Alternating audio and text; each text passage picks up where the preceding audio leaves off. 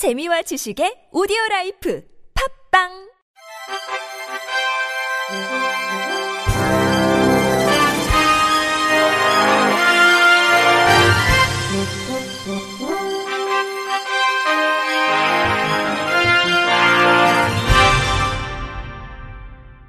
청취자 여러분 안녕하십니까? 6월 15일 월요일 KBRC 뉴스입니다.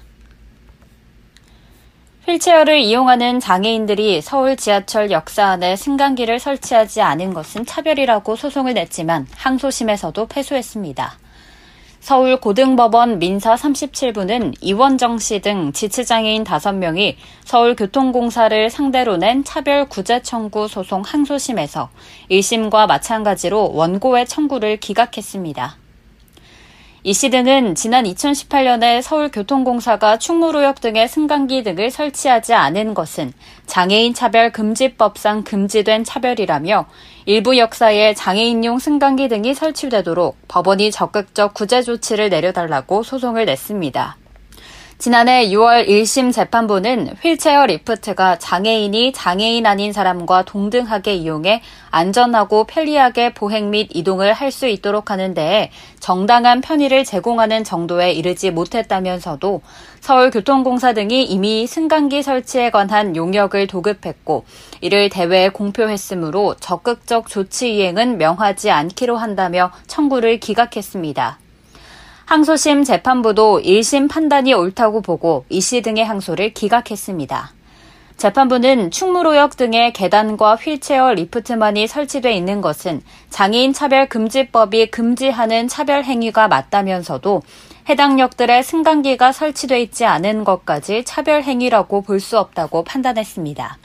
재판부는 교통사업자에게는 각 역사의 구체적 상황에 따라 어떤 이동 편의 시설을 설치할 것인지를 결정할 폭넓은 재량이 있다며 승강기가 아니더라도 경사로나 에스컬레이터 등 다른 시설을 설치해 휠체어 이용 장애인에게 이동 편의를 제공할 수 있다고 밝혔습니다. 이 씨 등의 소송을 대리한 이상현 변호사는 법원이 차별은 맞지만 권리 구제는 하지 않겠다고 밝힌 데에 유감을 표한다면서 상고한다면 대법원의 판단을 통해서 장애인 차별 금지법에 관한 법원의 해석이 바로 잡히길 희망한다고 말했습니다. 코로나19 확산으로 발달장애인 가족의 돌봄 부담이 커지고 있다며 장애인 단체가 정부의 대책 마련을 촉구했습니다. 전국 장애인 부모연대는 지난 10일 오전 청와대 앞 분수광장에서 기자회견을 열고 코로나19로 발달장애인이 이용하는 모든 시설이 휴관했고 활동 지원 서비스 연결도 어렵다며 사실상 아무런 지원 없이 가족이 모든 돌봄 책임을 감당하고 있다고 목소리를 높였습니다. 이 단체는 또 보건복지부가 코로나19로 관련 서비스를 제공하지 않아 남은 예산 100억 원을 삭감하려 한다며 발달장애인에 대한 정책을 포기한 것으로 해석된다고 주장했습니다. 이 자리에서 장애인 부모연대는 발달장애인 주간 활동 서비스 제도화와 장애인복지법 전면 개정 등 발달장애 국가 책임제 시행을 정부에 요구했습니다. 국회 미래통합당 이명수 의원이 이달 안에 헬렌 켈러법을 다시 발의하겠다고 밝혔습니다. 지난해 2월 이 의원은 시청각장애를 별도장애로 규정하고 지원센터를 설치하는 내용을 담은 시청각장애인 지원에 관한 법률 제정안을 발의했으나 일명 헬렌켈러법으로 알려진 이 법안은 제정에 이르지 못하고 20대 국회 종료로 폐기된 바 있습니다. 이 의원은 의사소통이 어려운 시청각 장애인은 시각장애인이나 청각장애인과는 필요한 복지 의료 서비스가 다르므로 별도 법이 필요하다고 설명했습니다. 그러면서 시청각 장애는 단순히 시각과 청각 장애의 덧셈 개념이 아니라 전혀 새로운 유형의 어려움이 나타나는 곱셈 개념이라며 알려진 규모가 수천 명이라고 하지만 실체 조사를 하면 더 늘어날 수도 있고 한 명이라도 지원할 수 있으면 정부가 나서야 한다고 말했습니다.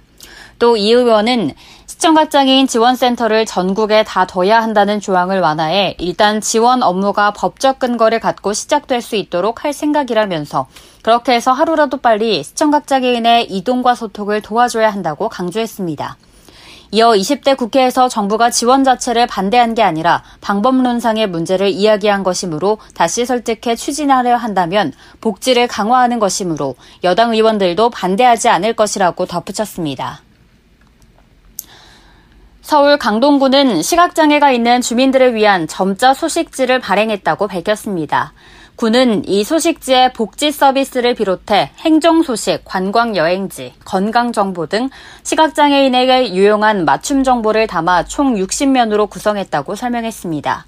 구에 따르면 앞부분 40면은 시각장애인을 위한 점자로 뒷부분 20면은 목자로 제작해 장애인과 비장애인이 서로 이해하고 소통할 수 있도록 했습니다. 해당 소식지는 연 4회 분기별로 250부씩 발행되며 구독을 원하는 시각장애인에게 우편으로 발송됩니다. 또 동주민센터나 장애인 종합복지관, 시각장애인 복지관, 도서관 등에도 비치될 예정입니다. 이정훈 강동구청장은 차별 없는 사회를 만드는 정책의 중심에 장애인이 있다며 강동구에는 1,800여 명의 시각장애 주민이 거주하고 있는데 점자 소식지 발행이 장애인이 겪는 정보 불평등을 해소하고 더불어 사는 따뜻한 복지를 구현하는 시발점이 되길 바란다고 말했습니다. 인천 남동구는 여성, 아동 등 범죄 취약계층 보호를 위해 지역 20개 동 44곳에 안심 비상벨을 설치한다고 밝혔습니다.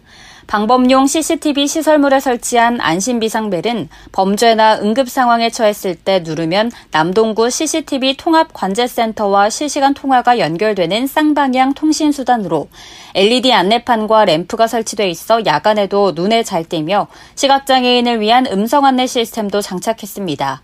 구 관계자는 위급 상황 시 경찰 119 등 관계기관과 연계해 신속한 초동 대처가 가능할 것으로 기대한다고 전했습니다. 이강호 남동구청장은 구민들이 늦은 시간에도 안심하고 귀가할 수 있도록 비상벨을 설치했다며 앞으로도 범죄 예방 시설을 확충해 범죄 취약계층을 비롯한 모든 구민들의 안전복지 서비스를 확대해 나가겠다고 말했습니다. 일본에서 혼자 사는 시각장애 여성을 상대로 몰카 범죄를 저지른 30대 남성이 경찰에 붙잡혔습니다. 도쿄 나카노 경찰서는 36살 회사원 A씨를 불법 촬영 및 주거 침입 혐의로 체포했다고 밝혔습니다. A씨는 2017년 10월부터 2018년 6월까지 나카노의 한 아파트에 거주하는 시각장애 여성 B씨의 집에 침입해 불법 촬영기기를 설치한 혐의를 받고 있으며 수차례 피해 여성의 집에 들어와 촬영기기와 메모리 카드를 교환하는 등 대범하게 범죄를 저지른 것으로 조사됐습니다. 또 작년 4월부터 6월까지 망원경을 이용해 20대 시각장애인을 도철한 혐의도 받고 있습니다. A씨는 경찰 조사에서 시각장애인을 상대로 하면 불법 촬영이 들키지 않을 것이라고 생각했다며 혐의를 인정했습니다. 끝으로 날씨입니다. 화요일인 내일은 낮 기온이 30도 안팎을 기록하며 더위가 이어질 전망입니다. 아침 최저 기온은 16도에서 21도, 낮 최고 기온은 24도에서 30도로 예상됩니다. 이상으로 6월 15일 월요일 KBRC 뉴스를 마칩니다. 지금까지 제작의 류창동, 진행의 김예은이었습니다. 고맙습니다. KBIC.